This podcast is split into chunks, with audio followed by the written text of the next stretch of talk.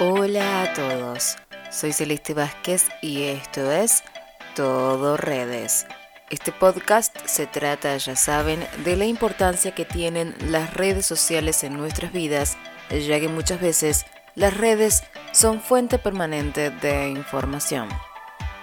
Vamos a comenzar con los planes de vacunación que están ocurriendo ahora mismo en dos países. El primero es Reino Unido y te lo comentamos en el podcast anterior.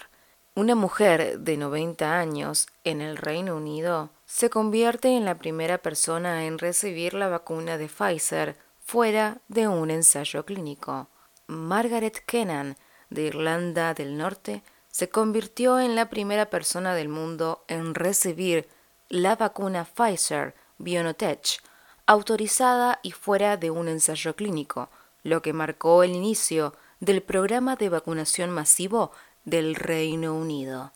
Recibió las dosis en el Hospital Universitario de Coventry y dijo que se sintió privilegiada de ser la primera en recibir la vacuna. Seguimos hablando del Reino Unido porque advierte que las personas con alergias significativas no deberían recibir la vacuna de Pfizer BioNTech.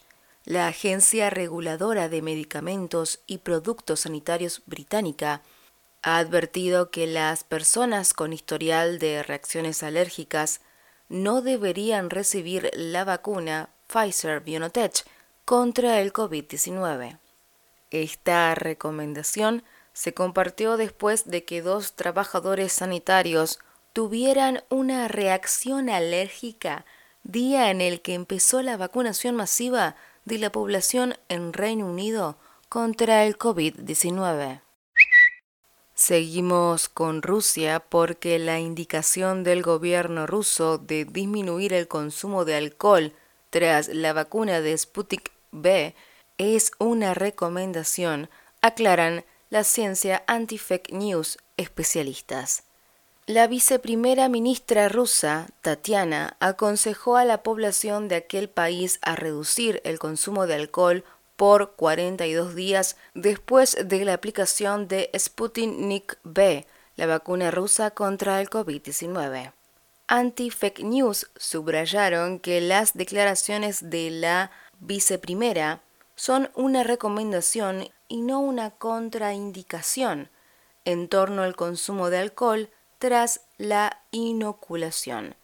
En tanto, especialistas en inmunología señalaron que consumir alcohol en pequeña cantidad y esporádicamente no interfiere con el sistema inmunológico.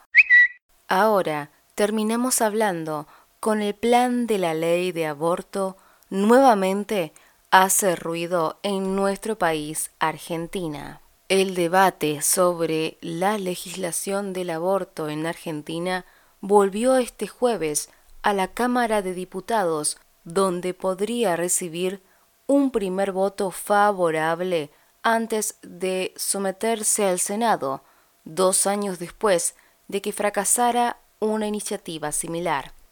La sesión parlamentaria se extenderá hasta la madrugada del viernes, para que la norma sea aprobada se necesita una mayoría de 129 votos sobre el total de 257 diputados.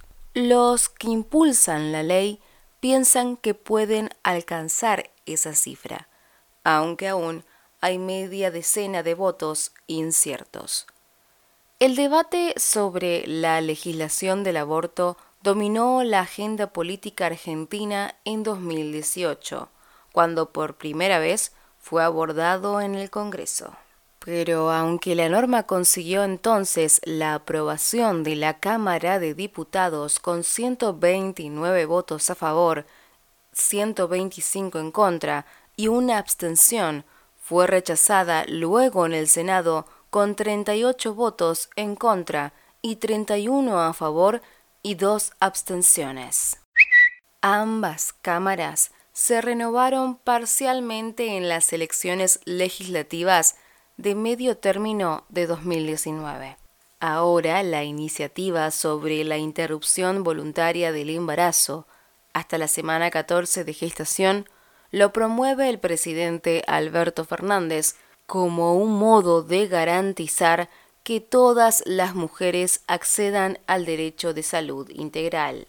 Analistas de salud calculan entre 370.000 y 520.000 los abortos clandestinos anuales en Argentina, con 39.000 internaciones cada año según estadísticas del gobierno. Este acontecimiento que está marcando la Argentina está haciendo ruido en las redes sociales y todo el mundo lo está apoyando. La marea verde se está haciendo presente en el mundo. Esto ha sido todo por hoy en todo redes. Seguime en mis redes sociales, mi página de Facebook Celeste Vázquez y mi Instagram Celeste Vázquez, la última E dos veces. Nos vemos, soy Celeste Vázquez y esto fue Todo Redes.